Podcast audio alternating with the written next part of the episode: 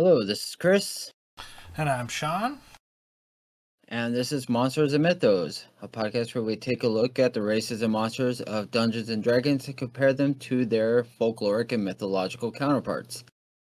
Today we're doing more of a grouping rather than a specific monster, uh, mostly because none of them probably have much variation from one edition to the other, as well as pretty much having one story about them.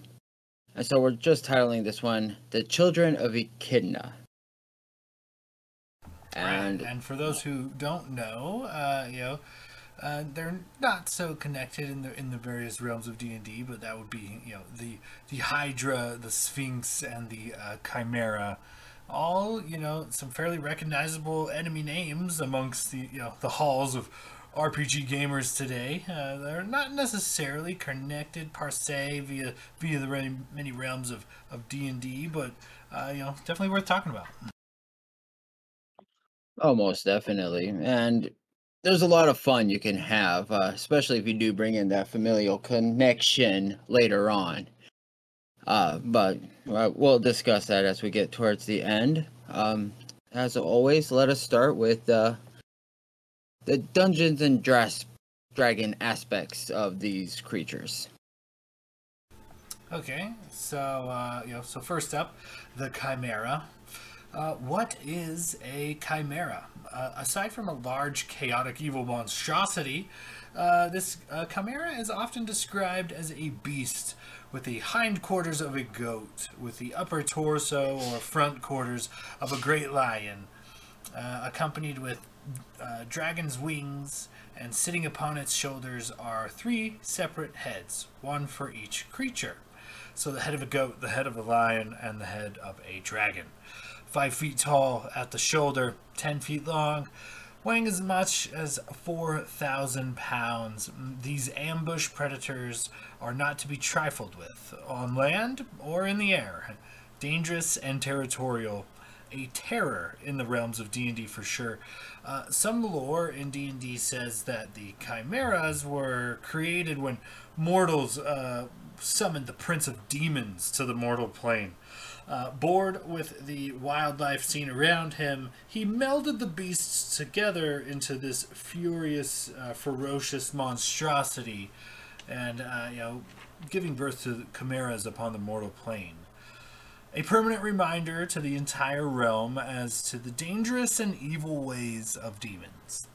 This uh, three headed beast's separate heads each invoke a, a powerful trait or quality upon it. The goat head grants a powerful stubborn streak, enabling the beast to fight to the death on a whim. The lion entity compels it to hunt and kill powerful creatures that threaten its territory. Then, of course, the dragon entity. Aside from a fully functional breath weapon, and uh, this this head in particular uh, compels the beast to raid, to plunder, to accumulate great a great hoard. It also makes them surprisingly intelligent, known to oc- occasionally make deals with travelers or adventurers, as well as form alliances with other entities for food and a healthy hoard. Uh, is anything of like my chimera what you are bringing it from your research?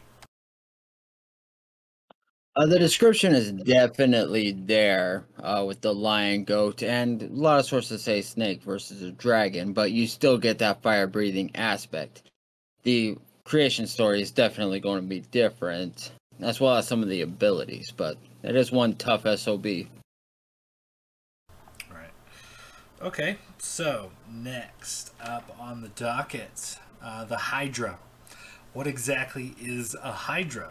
This beast looks like a giant reptile with a forest of heads, heads upon its shoulders.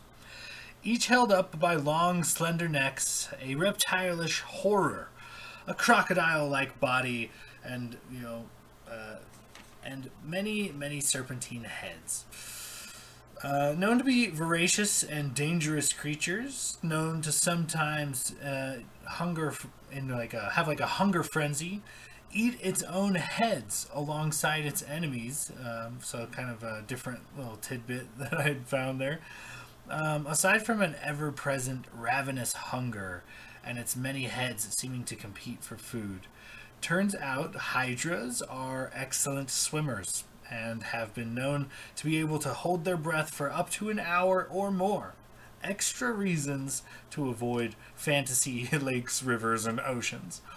Uh, the the D and D lore origins of this beastie are, are basically that an evil dragon god was slain by the evil Tiamat, queen of dragons, and this god's blood was splattered across the cosmos and then to the many realms, and that every drop of this dead god's blood became a hydra, and that they are consumed by hunger only equal to the fallen god's hatred.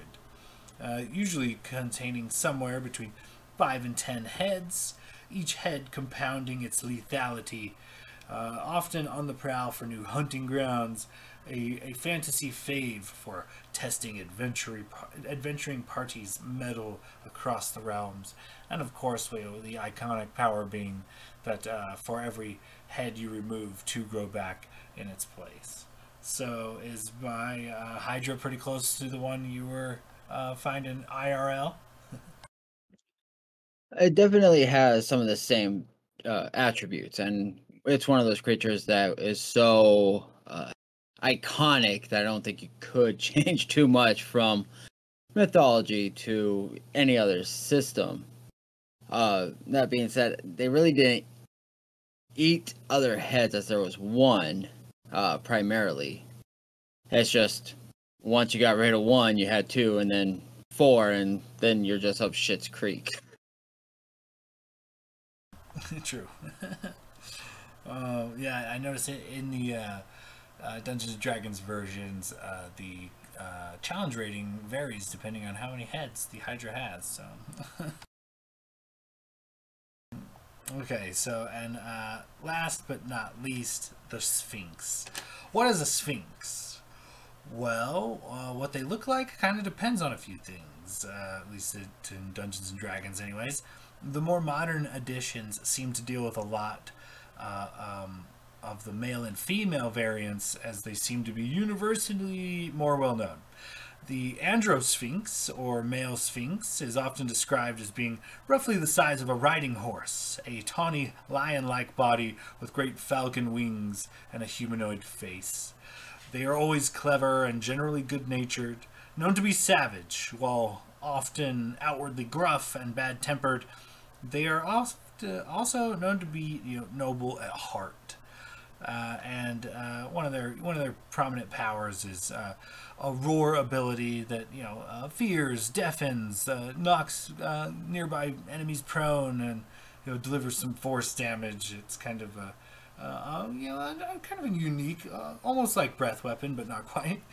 Um, so you're moving on from there to the more female version, a gynosphinx, or the female sphinx, uh, is the counterpart to the androsphinx, often described uh, as roughly horse-sized, a, tawny, a tawny lion-like body, and a female humanoid face.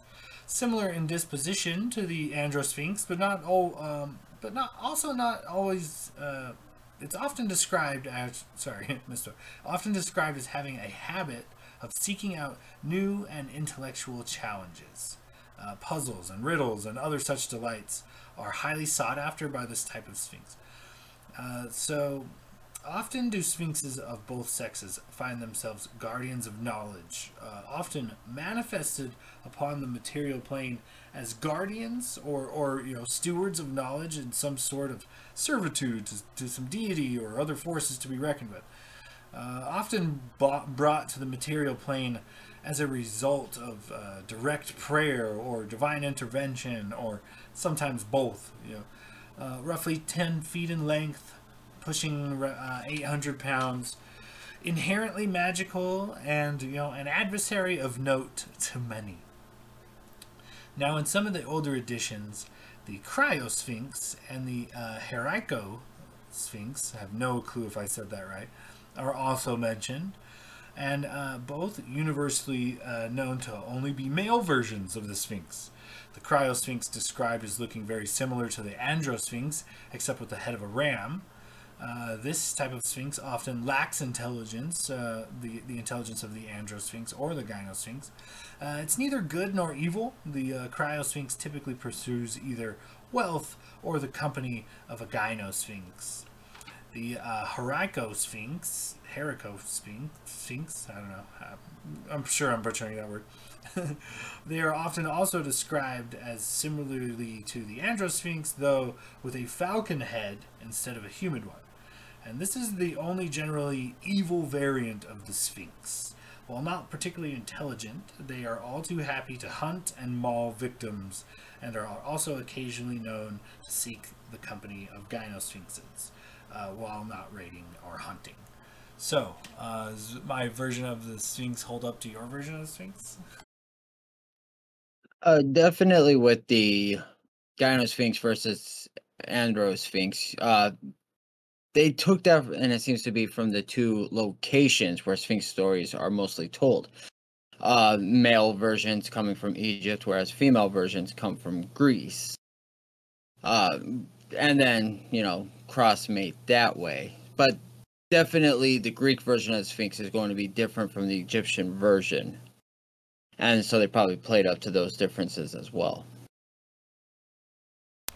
Right and so well i mean and that's all that's all i've got from a d&d standpoint on our trio of baddies today you know i'm eager to hear how the chimera sphinx and hydra come together in some real world lore so you know the uh the mic is yours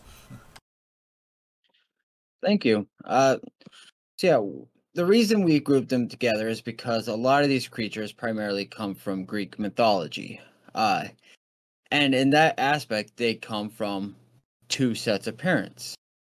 So before we can really break down the creatures, and there was definitely more than those three, so we'll discuss some of the others. Uh, it's important to understand the parents. Uh, first of all, the mother, Echidna. Uh, Echidna was born to the sea goddess Ceto and the sea god Phorcys she was described as being half woman and half snake. The upper half being a beautiful maiden, the bottom half, well, a snake. Uh, and she was said to be a flesh eating creature. So, you know, tricky with the beauty and then rip you to shreds. Uh, Echidna ended up taking a mate named Typhon, uh, Typhon was the son of Tartarus, which is the manifestation of the worst part of Hades, and Gaia, which is the personification of the earth. He was described as being incredibly powerful, had 100 snake heads at his shoulders, and these heads would spew fire. So I'd say probably a CR one half rating. Uh, other sources described him as having wings and being humanoid from the waist up, and instead of legs, he had two snake tails, and he would breathe fire himself. He was said to have a cruel temperament and was like any mortal or god. Uh, the big story where Typhon is introduced is that he was born explicitly to attack the gods, as Gaia did not like the way her children, the giants, were treated. Um, they were supposed to be allowed to roam free once she helped the gods conquer the Titans, and Zeus said nope and locked them right back up. So she said, "All right, well I'm gonna have a child to kill you then." Um, so he fought Zeus for the right to rule, and after many years of battle, Zeus finally defeated him with his thunderbolts and burying him under Mount Etna, and that's why they say Mount Etna spews fire today. Uh, and, and it's this association with giants, which is why he was probably later described as a giant himself. Uh, both characters were actually uh, shown in the show Hercules: The Continuing Journeys with Kevin Sorbo. I started watching it because I wanted to see all the problems that they used uh, in the show. And well, starting with the name, since we're talking Greek, his name is Heracles. Hercules is his Roman version, so I will refer to him as Heracles as we discuss some of his tales. But they showed Echidna as being a mostly snake, woman who wanted to kill Heracles for killing her children. And I would say that's a very uh, honest take on it. I mean, you kill my kids, I'm I want to kill you too. And then they had Typhon being some large bumbling oaf who was actually good-hearted, completely different from the Typhon of Greek mythology, who, well, probably would have killed Heracles as well. And so, now that we understand the parents, uh, when you discuss their offspring, there's been three real authors, uh, Hesiod, of uh, Polydorus, and Hyginus, who talk the most about them. Uh, some agreeing on parentage, some disagreeing. And then, such as Virgil, you have a few other mentions, but none as focused as those three were. So, to start off, we'll discuss the three that are similar to what you discussed, in which we have stat blocks in D&D official that you'd be able to reference. Uh, first up with that will be the Hydra, in this case, the Lernaean Hydra. So the Hydra was a single-headed beast that was outside of Lerna, and it would eat people as they came by. And so Heracles' second task of his 10 labors was to destroy the Hydra. And this was set up by Hera to kill him, you know, hoping he would fail. So he goes and he fights and he chops off a head, thinking he won, woohoo, and then two heads came out. So he kept fighting, chopped off more, and more kept coming back. And the reason it's believed that the Hydra ended up with so many heads is in art. You had the uh, depictions of Heracles fighting the Hydra, and it had one head, or it had nine heads, or it had 50 heads. And since people don't like to not have their stories match up, somebody said, oh, well, that's because these are different stages. So you fought it with one head, then it got more heads, and then it got even more heads the more you cut it off. And part of the reason this fight was so dangerous is the Hydra's blood is poisonous. Uh, so you would definitely get a poison addition to it. So if he got any of that poison on him, it could kill him. Uh, his nephew, Iolaus, who may have been inspired by Athena, grabbed a log on fire and had, or helped, Heracles cauterize the neck whenever a head was chopped off so that a new head could not grow back. And it was in this way that Heracles ended up defeating the Hydra, after which he took some of the Hydra poison, put it on his arrows, and would use that in later tales, including the one that led to his eventual death. Uh, an interesting side note is during this battle with the Hydra, when Heracles was winning, Hera sent forth a giant uh, crab to try and distract him enough that the Hydra could get a kill.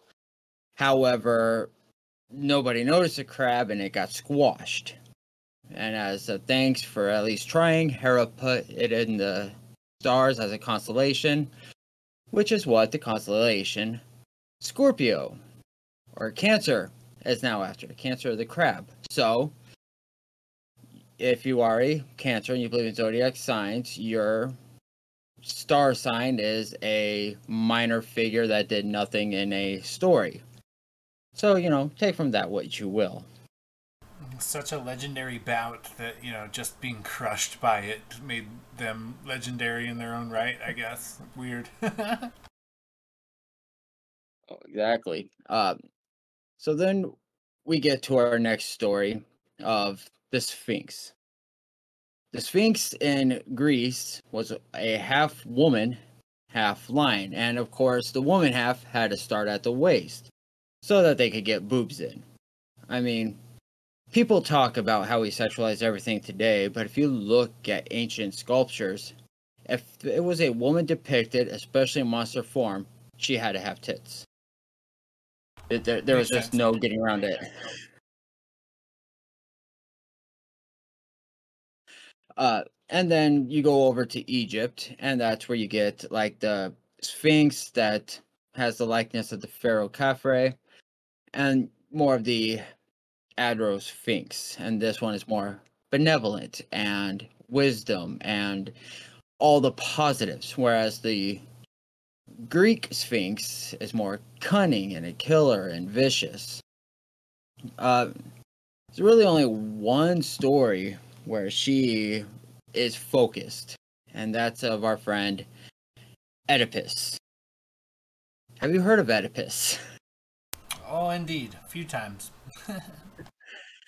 so, for those who don't know, I mean, there is a con- psychological condition named after Oedipus called the Oedipus complex, and that was coined by Sigmund Freud. So, the tale is that when he was born, his mother and father found out that through an oracle that he was to kill his father and marry his mother. And they said no. So they sent him to be left off into the uh, world for nature to kill him and take him away. That did not happen, and instead he was given over to another king and queen who raised him to adulthood. And when he heard a rumor that he may not be uh, their children, he went to see an oracle as well and found out the same information. You will kill your father, marry your mother. So, thinking that this king and queen were his parents, he then set off, uh, just running away, didn't say bye or anything. And on his way, he came across a set of crossroads, and there he met a man on a chariot. And they had an argument as to who got the right to go first and in the end, Oedipus killed this charioteer. Continuing on his travels, he comes up towards a kingdom and he hears the tale that the king has died and the queen would remarry. However, to remarry the queen, you have to kill the Sphinx killing travelers on the road. So he says, done. And he goes to find the Sphinx, who had the thing of telling a riddle and if you are unable to answer it, killed you. Uh, and he solved it. The riddle mostly says, "What takes one breath, but walks on four legs, then two legs, and then three legs?" Or, "What creature has four legs in the morning, two legs in the afternoon, and three legs at night?" The answer being man. You're born, you crawl on all fours, you walk on two legs, and then in old age, you have a cane. So you're walking on three. Uh, the Sphinx then, out of frustration, either A, fought Oedipus and he killed it, or B, committed suicide because she got beat in a riddle contest. A sounds more fun. B sounds, I don't know, just like crap. Yeah, a little, a little crazy. Uh, Oedipus then ended up going on to marry the queen, found out later that the queen was his mother, and the charioteer he killed was the king who was his father, thereby fulfilling the prophecy. And so, with Oedipus complex, it's that guys want to kill their fathers and marry their mothers. Last, we have the Chimera. And just like in D&D, the Chimera has three parts. A lion, then the tail of a serpent, and a goat in the middle that spews fire. And incredibly hard to kill. I mean, you got something that's tough, spitting fire, attack you from every angle.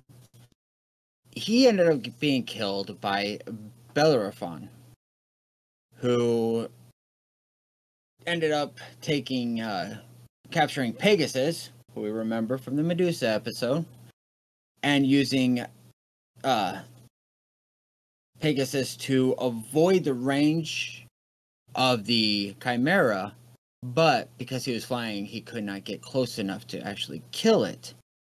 Uh, what he ended up doing was taking a large lead piece, attaching it to a stick or lance, and shoving it into the mouth of the Chimera, where the heat ended up melting the lead until it choked him to death. And thus, the Chimera was killed. That's kind of a uh, brutal uh, way to do it, don't you think? Jeez. Hey man, well, when you can't get close, you're going to do anything, especially if it means you die if you fail. I guess. uh, Bellerophon then ended up causing his own death by taking Pegasus and trying to fly to Mount Olympus to be with the gods, so Zeus killed him with a lightning bolt. Hubris. It's a good thing to have. And so those are the three that you discuss. However, there's another three that, for the most part, have been agreed on by these original authors. The first one being Cerberus, the three headed hound of hell. Uh, his job is to stop souls, mortals, from entering Hades, as well as to prevent souls from escaping. And he does it pretty well. And Cerberus himself is a very popular character that shockingly doesn't appear really in a D&D uh, original source book, though you could find uh, third party makers who have definitely created stat blocks for him. The next one is Orthrus, and this is a two headed dog. Not as cool as three heads, which is why he doesn't get such a large tail and such a cushion gig, as it were. Uh, instead, Orthrus ended up working with a three headed giant to help protect his crops. And then Heracles ended up killing him with a club or piercing with arrows. So, so far, out of five kids, Heracles has killed two.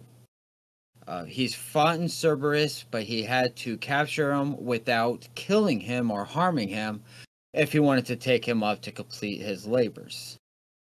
So that one ended up living, whereas these other two died. So we're starting to see this dislike and hatred for Heracles, I'm sure. Uh, the next one is the Nemean lion, and this was actually Heracles' first feat. This lion had a hide that could not be penetrated. So you couldn't stab it, you couldn't shoot it with arrows and kill it. So instead, Heracles ended up killing him by choking it out. You know, I definitely would have to be strong to do some shit like that.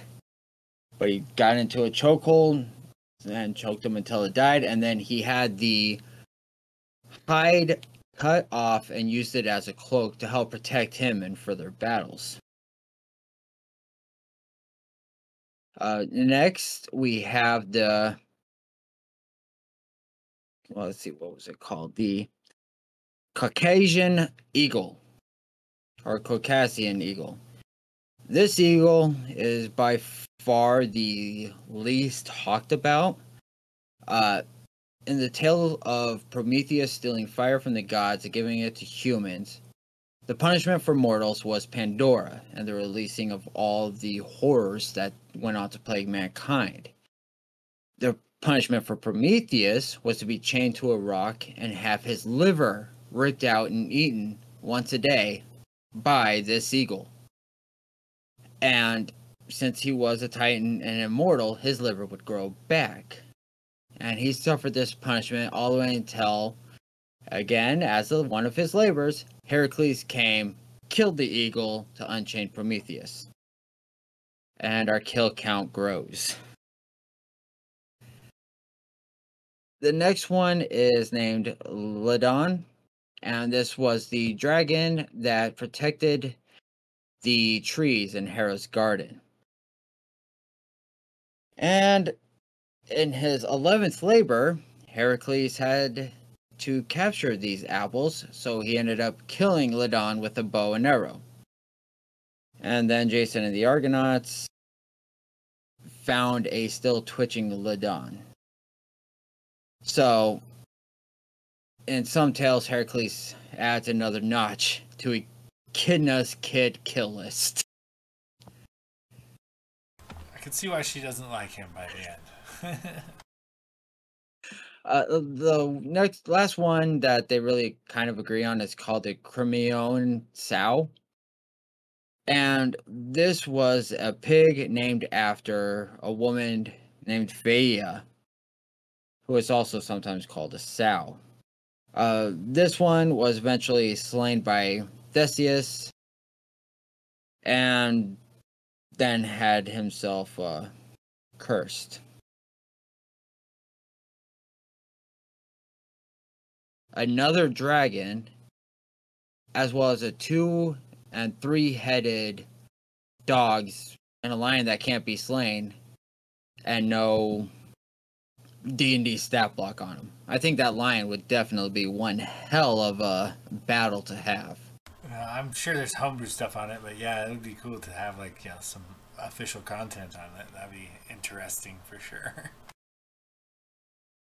And then the last three that have even remotely been associated are Gorgon, which we discussed in the Medusa episode, some of its other creation myths. Uh, this one just being one of them. The Scylla, who is one of the two uh, monsters that either get ate by a dragon or you go down into a tidal pool, maelstrom type deal, and then the Colchian dragon. But how can you play this? I think one thing it does, and Hercules: The Continuing Journey did bring up that would be a great overreaching arch is you have a few of these boss battles, and they're all related, and then the very last thing you fight of this whole story is one of the parents that's coming after you no matter where you go because you had the audacity to kill her children.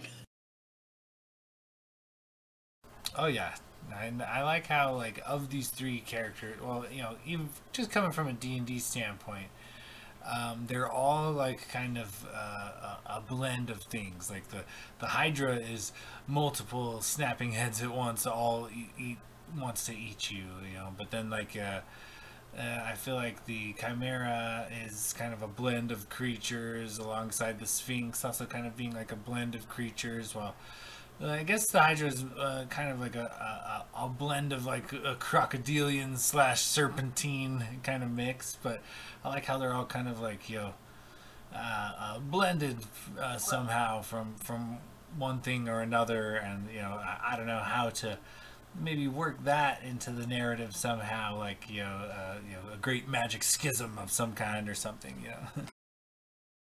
oh yeah, and I mean the chimera itself being the obvious mixture of uh three creatures also really lends its name to why when you combine two creatures they are considered chimeras. It's like the species designation.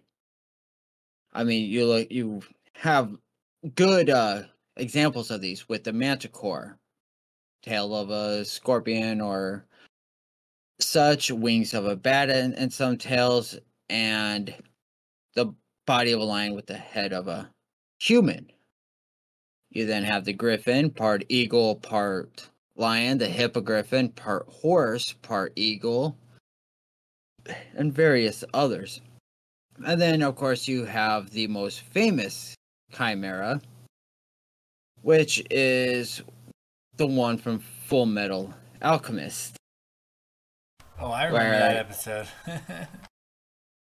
yes, and you just show a picture, and people will yell at you for how it's still too soon and not right because it definitely is a dark episode. If you haven't seen it, watch it. You don't need to know anything else really about the show to just understand how dark this episode took. And it, you know, kind of, uh, you know, D and D. That's kind of what the you know, it's like the demon lord that they accidentally summoned from hell. You know, was the one that uh, uh, warped this creature and kind of like cursed the plains or whatever. It kind of, yeah, uh, follows similar line. You know, like kind of just like the chimera literally only only exists out of like existential horror and things. You know. Yeah, not something you'd really want to come across in uh, everyday life, and thankful that it doesn't. Like there was one in tails, and if that became a more common beast, I think I would just stay home.